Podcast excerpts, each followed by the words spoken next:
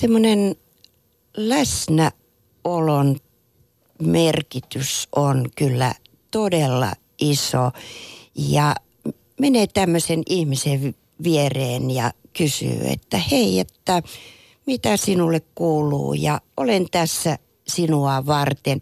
Ja vaikka toinen sanoisi, että en tarvitse nyt mitään apua tai tukea, että esimerkiksi jos kuolemantapaus perheessä on, niin semmoinen ihan käytännön apukin, että huolehtii siitä arkisesta elämästä siellä, niin se on todella iso asia. Ja sitten semmoinen täytyy muistaa, että vaikka toisella olisi kuinka vaikea tilanne, niin ei lähde puhumaan sitten lohduttamaan sillä, että hei, että minulla on ollut vielä vaikeampaa tässä. Me aika usein oma hämmennys tulee siihen mukaan ja se painopiste siirtyykin siihen auttajaan. Mutta kun muistaa, että pysyy niin kuin sen toisen ihmisen asioissa näissä tilanteissa. Että et ilmaisee jotenkin, että hei, että minä olen tässä ja minä välitän, mitä sinulle kuuluu. Surulla on aina oma aikansa ja, ja sitä vaan niin tärkeää, tai niin kuin mielellään kun sitä nopeuttaisikin, niin sitä vaan ei pysty nopeuttamaan. Että on siinä vierellä ja ei lohduta liian aikaisin. Kyllä se siitä ja näin, että antaa aikaa sille surulle. Kyllä se sieltä, kyllä se ihmisillä on kyky selviytyä. Ylepuhe aamun vieras. Hän on tänään poliisipastori Karita Pohjolan Pirhonen. Sun työhön, Karita, jota oot siis tehnyt vuoden, vuosituhannen vaihteesta lähtien ja nyt valmistaudut pikkuhiljaa jäämään eläkkeelle, niin eh, siihen siis eh, kuuluu muun muassa eh, olla mukana perhesurmien ja kouluampumisten jälkipuinneissa, viedä kuolinviestejä, jäädä auttamaan omaisia silloin, kun kuolema on tullut esimerkiksi onnettomuudessa tai, tai väkivaltaisesti. Viet siis raskaita viestejä eteenpäin. Tuet poliiseja heidän työssään ja purkukeskusteluja vedät näistä, näistä tilanteista, joita on virkatehtävissä tullut, esimerkiksi erilaisia juttuja. Virka-aikaa ei ole, lähtötyöhön saattaa tulla mihin kellonaikaan tahansa. Miten tällaista työtä voi jaksaa? No, en koe tätä työtä sillä tavalla raskaana työnä, että, että jaksan tässä sen takia, että – pidän tästä työstä, olen omimmillani tämmöisessä, voisiko sanoa, henkilökohtaisessa kohtaamisissa. Ja toisekseen pidän sitä erittäin tärkeänä, että joku on tämmöisissä tilanteissa paikalla, että kukaan ei jää yksin. Mikä on se sun tärkein tehtävä, joka sulla, sulla on sun työssä?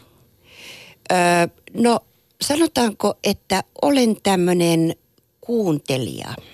Kuuntelija kaikissa eri tilanteissa, mitä mainitsit tuossa äsken, että pyrin auttamaan ihmisiä eteenpäin semmoisessa akuutissa hädässä tai kriisissä, että he selviäisivät eteenpäin. Tottuuko tämmöiseen suruviestin viemiseen? Ei totu. Jokainen tilanne on niin ainutlaatuinen, että, että niihin täytyy niin kuin keskittyä ehkä semmoinen – No sanotaan, että melkein 150-200 prosenttisesti. Se painopiste pitää olla aina siinä ihmisessä ja kuulla se, mitä toinen ihminen puhuu. Mm. Entä sitten tämmöiset tunteet, joita sä koet sun työssä, vai koetko? Mitä teet, jos huomaat, että, että jonkunlainen tunne herää? No koko ajan herää tunteita siinä ja, ja sanotaanko, että ilman tunteita ei tämmöistä työtä voi tehdäkään. Että mun ajatukseni on se, että menen yhdessä sinne tämmöisen surevan omaisen kanssa sinne pimeyteen ja kauheuteen ja olen hänen rinnallaan siinä, että en jätä häntä yksin, mutta kyllä siinä koko ajan tunteja, mutta ne tunteet täytyy pitää niin kuin jollain tavalla hyvin erillään siitä toisen ihmisen tunteista, koska se on epäreilua lähteä viemään niin kuin toisen tunteita pois siinä tilanteessa, vaan se toinen ihminen on se kaikkein tärkein. Mm. Minkälaisia onnistumisen tunteita siinä vaiheessa, kun, kun esimerkiksi tämmöinen suruviesti on viety ja huomaat, että ihminen sitten pääsee tavallaan siitä eteenpäin. Sä oot vaikuttanut siihen, että hänellä on helpompi olla. Niin minkälaisia tuntemuksia silloin tulee ja minkälaisia tällaisia tapauksia on ollut? No jokaisessa tilanteessa tulee myöskin se, että, että jos vaan saa toisen ihmisen äh, kannateltua tunnin elämässä eteenpäin, vuorokauden elämässä eteenpäin, tai, tai kuitenkin niin kuin, että siihen tulee joku pienen pieni hento, toivon tunne, niin se on riittävä tunne minulle myöskin, että se palkitsee. Joo. Kerro vähän siitä, että miten se menee, kun, kun tulee vaikkapa tämmöinen sun, sun työajasta, siis se jakautuu näiden suruviestien viemiseen, poliisin mukana tämmöisiin tilanteisiin menemisen ja sitten tämän poliisien työtilanteiden purun välillä aika Joo, vahvasti, eikö niin? Kyllä, kyllä. Ne on ne kaksi isointa, isointa asiaa, mitä sun työhön kuuluu.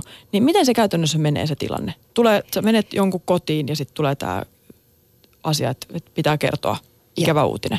Kyllä. Ö, se tapahtuu sillä tavalla, että etukäteen poliisin kanssa katsotaan se tilanne, mikä se on.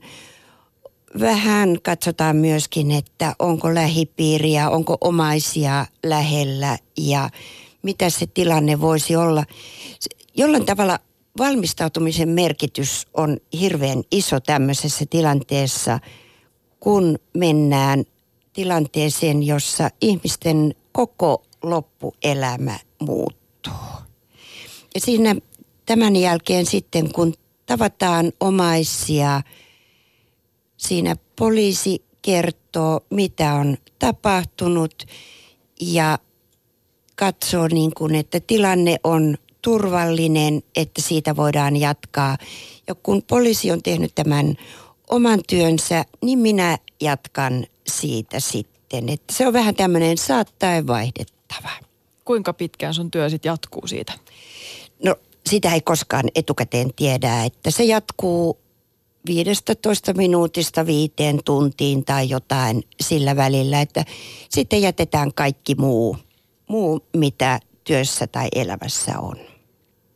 Miten sä näet muuten sen merkityksen, että meet paikalle nimenomaan pappina, pastorina, etkä vaikkapa sosiaalityöntekijänä tai psykologina? Mitä eroa siinä on? No siinä on ehkä semmoinen lisä siihen, että siihen tulee myöskin nämä vakaumukselliset kysymykset ja olen myöskin esimerkiksi näitä kaikkia vakaumuksia varten ja minulla on sitten tieto kaikista eri uskonnollisista ja vakuumuksellisista yhteisöstä. Ja voin järjestää jokaiselle tämmöisen oman ö, vakaumuksensa mukaisen tuen tämän jälkeen, että se on, no sanotaan, että se on sitä rinnalla oloa ja jollain tavalla myöskin sitten kannattelua sinne eteenpäin omiin yhteisöihinsä. Mistä ihmiset haluaa puhua tuossa tilanteessa? He haluavat puhua tästä ihmisestä, joka on menehtynyt. Kertoa, ja, millainen ihminen hän on ollut. Kyllä, kyllä. Joo. Ja myöskin omista reaktioistaan, että tämä on ihan kauheata ja, ja kaikesta siitä, voisiko sanoa, että ne niistä elämän peruskysymyksistä, mitä tämmöisessä tilanteessa tulee. Onko ollut sellaisia tilanteita, että, että ihminen ei ole halunnut puhua ollenkaan, ei yhtään mistään, mutta se on vaan halunnut, että joku on siinä vieressä, ihan vaikka vaan se olisi hiljaa? Kyllä, kyllä. Ja melkein sanoisin, että tämmöisessä tilanteessa liiat sanat on, ne ehkä jotenkin häiritseekin usein. Että semmoinen hiljaa oleminen siinä vieressä, mutta että suostuu olemaan siinä vieressä, niin se on kaikkein tärkeintä. Sä oot nähnyt paljon vaikeita tilanteita, niin miten ihmiset selviää tämmöisistä tilanteista, ihan mahdottomista asioista? Niin kuin itsekin sanoit, meet rinnalla pimeyteen ja kauheuteen ja, ja tiedät sen, että, että tämän ihmisen elämä tulee muuttumaan. Niin selviääkö näistä asioista? Pääseekö niistä eteenpäin ja mitä se selviäminen sitä tarkoittaa? Kyllä meillä ihmisillä on semmoinen jollain tavalla selviytymiskyky, että olen myöskin nähnyt tilanteita, jossa niin kuin ihminen selviytyy ihan käsittämättömistä tilanteista, että että kun on menettänyt oikeastaan koko lähipiirinsä, ihmisillä on jotenkin semmoinen luontainen ö, elämäntahto kuitenkin. Sä oot ollut paikalla muun muassa semmoisissa suuronnettomuuksissa tai katastrofeissa, kun matkustajalaiva Estonian uppoaminen syyskuussa 1994. Ja silloin kun nuori mies räjäytti kotitekoisen pommin Myyrmannin kauppakeskuksessa Vantaalla lokakuussa 2002. Silloin kun Jokelan koulun oppilas ampui yhdeksän ihmistä kesken koulupäivän marraskuussa 2007. Minkälaisia asioita näistä tilanteista jää mieleen? No niistä jää mieleen se, että kuinka tärkeää on, että siellä on tarpeeksi ihmisiä toisten rinnalla ja että se täytyy sujua se tilanne. Kun tilanne on kaoottinen, niin silloin semmoinen rauhoittaminen, se ehkä jää eniten mieleen siinä.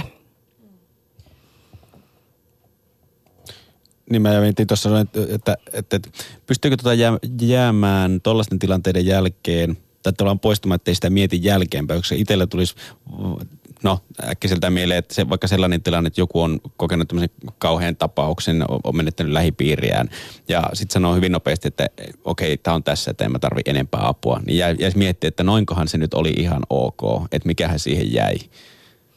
Se on hirveän tavallista, että ihminen torjuu tämmöisen vaikean asian, että, että useimmiten kun kuulee jotain kauheata, niin ihminen sanoo, että ei voi olla totta. Mm. Että se, se niin kuin, meidän aivot toimii sillä tavalla. Ja siinä tilanteessa täytyy myöskin huomioida se, että soittaa vaikka seuraavana päivänä, kysyy, että voinko soittaa ja tarkistaa sen, että siinä on tarpeeksi läheisiä ihmisiä ympärillä, jotka ei ole siinä samassa pimeydessä. Että mä sanoisin, että ihmisellä on oikeus saada sitä apua ja tukea, mitä hän tarvitsee. Ei liikaa eikä liian vähän, mutta yksin ei pidä jättää, vaikka ihminen näin sanookin. Mitkä on pisimpiä aikoja, missä sä oot ollut yhteydessä jo, jonkun tällaisen ihmisen kanssa, joka on joutunut näiden asioiden uhriksi? Oikeastaan, no joo, ehkä pisin aika on semmoinen, että olin yhden omaisen kanssa. Hän kävi minun luonani ö, kolmen vuoden ajan, muutaman kerran vuodessa. Et se oli tämmöistä ylläpitävää supportiota, kun hänelle tuntuu, että ei löydy mistään semmoista mm. sopivaa paikkaa. Ja, ja ihan jo henkilökunta tuolla Pasilassakin oppi hänet tuntemaan siellä sitten, että hän on nyt täällä taas. Että Puheen aamun vieraana on siis äh, Suomen ainoa päätoiminen poliisipastori Karita Pohjolan Pirhonen. Äh, tosiaankin toinen puoli sun työstä on sitä, että puretaan poliisin kanssa tilanteita, virkatilanteita, joissa on esimerkiksi saatettu loukkaantua tai jotka on ollut jollain lailla muuten traumaattisia ja dramaattisia. Miten poliisit suhtautuu tähän?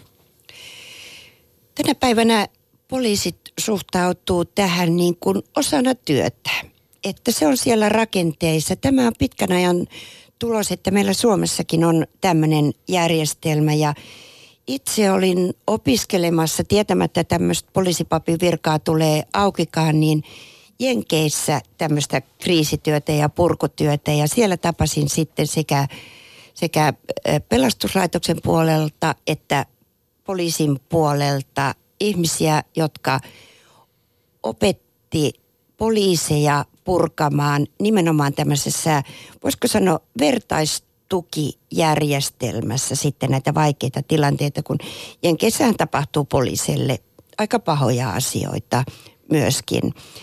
Ja, ja tota, sieltä sitten, muut, se oli 90-luvulla ja, ja sen jälkeen on alettu tätä kehittää meillä täällä Suomessakin ja poliisi on ottanut tämän kyllä todella hyvin vastaan, että, että kun se on nimenomaan tämmöistä ammattitaidon yl, ylläpitämistä. Että avaudutaan tunteista ja tapahtumista. Kyllä. Onko Kyllä. tätä on siis muuttunut tässä vuosien varrella? No sanotaan, että aina on avauduttu ja purettu niitä, mutta tämä on semmoinen nykyaikainen menetelmä, että ehkä se aikaisemmin tapahtui siellä saunailloissa ja, ja siellä ehkä oluttakin vähän enempi otetaan ja, ja näin. Mutta että se on muuttunut. Kun maailma on muuttunut, niin poliisiyhteisökin on muuttunut. niin kuin tuossa mainittiin, niin oot ainoa päätoiminen poliisipappi. Minkä takia oot ainoa? No silloin aikoinaan, kun tätä mietittiin, niin siinä oli kirkko ja poliisi mietti yhdessä, että voisiko se pappi olla jotenkin auttamassa niin kuin, tai tukemassa poliisia ja poliisien asiakkaita näissä vaativissa tilanteissa. Ja silloin aikoinaan, kun tämä virka tuli tai tämä projekti tuli, niin tota, mä huomasin, että siinä oli siinä ilmoituksessa oli mun CVni, että sattuu olemaan juuri se, semmoisia asioita ja, ja tuota, näytti siltä, että ihan voisiko sanoa ensimmäisestä päivästä lähtien, niin, niin tuntuu, että tarvetta tämmöiselle työlle oli. Ja se on kyllä nyt jatkunut viimeiset 20 vuotta. Miten sä näet oman roolisi siellä poliisien yhteisössä? Minkälainen rooli sulla on? No oikeastaan sielläkin mä olen vähän tämmöinen niin kuin rinnalla kulkija ja, ja semmoinen, että, että ihmiset voi luottaa siihen, että mitä tahansa mulle puhuu, niin se ei lähde eteenpäin. Haluaako kaikki puhua luterilaiselle papille?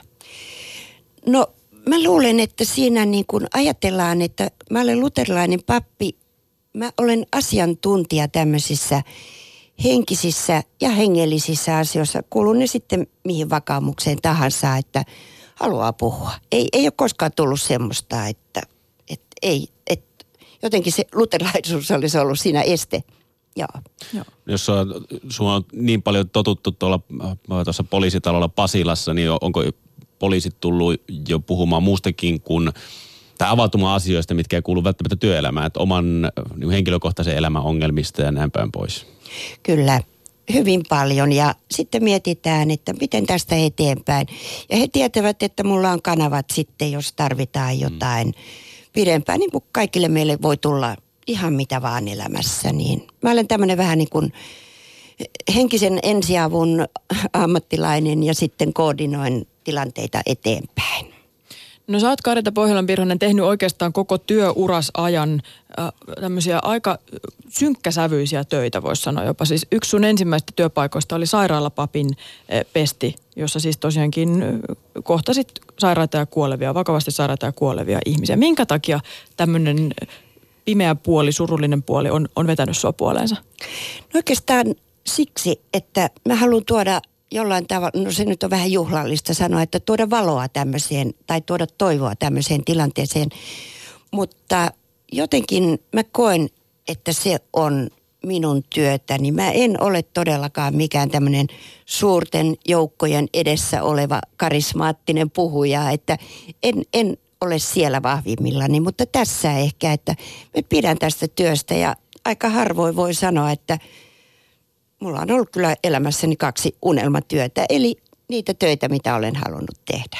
Joo. Sairaalapappina olit myöskin naisten klinikalla tukemassa siis lapsensa menettäneitä äitejä. Onko nämä työt ollut sit aina sellaisia, kun sä oot toivonut ja odottanut, kun sä pääsit vaikka sun ekaan sairaalapapin virkaan? Kyllä, kyllä, koska tota, jotenkin mä ajattelin, että, että ihmiset aika usein voi jäädä ehkä yksin omien ajatustensa kanssa tämmöisissä, että elämään kuuluu myöskin vaikeat asiat ja, ja jos niissä vain jo jotenkin pystyy tukemaan, niin se on se paras palkkio työstä. No miten sä löydät voimia itse tämän näiden ihmisten tukemiseen ja itses kannattelemiseen? No se on ehkä se paras kannatteleva tekijä, että tunnen tekeväni tärkeää työtä ja sitten sitten voisiko sanoa, että semmoinen tavallinen elämä riittää. Että kyllä täytyy toki itsestään huolta pitää, että jaksaa tämmöistä työtä tehdä, mutta se mun kei tämmöinen on, että mä katselen, haistelen raitista ilmaa ja, ja teen ihan tavallisia asioita.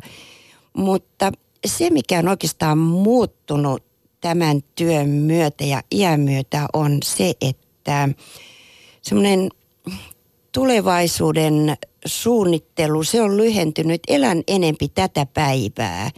Ja olen kiitollinen oikeastaan niin kuin ihan tavallisista asioista. Että joku voisi pitää sitä vähän tylsänä arkisena elämänä, mutta, mutta siellä on se elämän niin kuin merkitys, olla läsnä tässä päivässä. No harvapa tiirailee kanojen munien kuoriutumista, että et, et, et, tiedätte, kuka sitä nyt tylsänä ajattelee. Mutta tuli mieleen tuossa, Linda kanssa puhuttiinkin aikaisemmin, että, että, että, että, että niin kuin suomalaisessa kulttuurissa ehkä se toisen ongelmien kohtaaminen, se tuntuu olevan tosi vaikeaa, mutta sä oot nähnyt isoja ongelmia elämänsä aikana ja pystynyt auttaa ihmisiä siitä eteenpäin, niin minkälaisia neuvoja sä antaisit ihmisille, jotka on tällaisessa tilanteessa, joku läheinen tuntee, tuntee jotain ongelmia elämässä, on, on tullut menetyksiä ja kaikkea, että miten siihen pitää suhtautua, millä tavalla pystyy auttamaan sitä toista eteenpäin asioissa? Semmoinen läsnäolon merkitys on kyllä todella iso ja menee tämmöisen ihmisen viereen ja kysyy, että hei, että mitä sinulle kuuluu ja olen tässä sinua varten. Ja vaikka toinen sanoisi, että en tarvitse nyt mitään apua tai tukea, että esimerkiksi jos kuolemantapaus perheessä on, niin semmoinen ihan käytännön apukin, että huolehtii siitä arkisesta elämästä siellä, niin se on todella iso asia. Ja sitten semmoinen täytyy muistaa, että vaikka toisella olisi kuinka vaikea tilanne, niin ei lähde puhumaan sitten lohduttamaan sillä, että hei, että minulla on ollut vielä vaikeampaa tässä.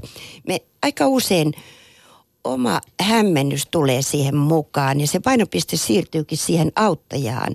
Mutta kun muistaa, että pysyy niin kuin sen toisen ihmisen asioissa näissä tilanteissa. Että et ilmaisee jotenkin, hei, että minä olen tässä ja minä välitän, mitä sinulle kuuluu. Usein sitä ihmiset kipuilee kevyempienkin kokemusten kanssa kuin mitä tosiaan oot, oot, oot sinä kohdannut. Ja jotenkin tuntuu, että kun näitä asioita kohtaa omassa lähipiirissä, niin on välillä jopa kiire päästä siitä eteenpäin.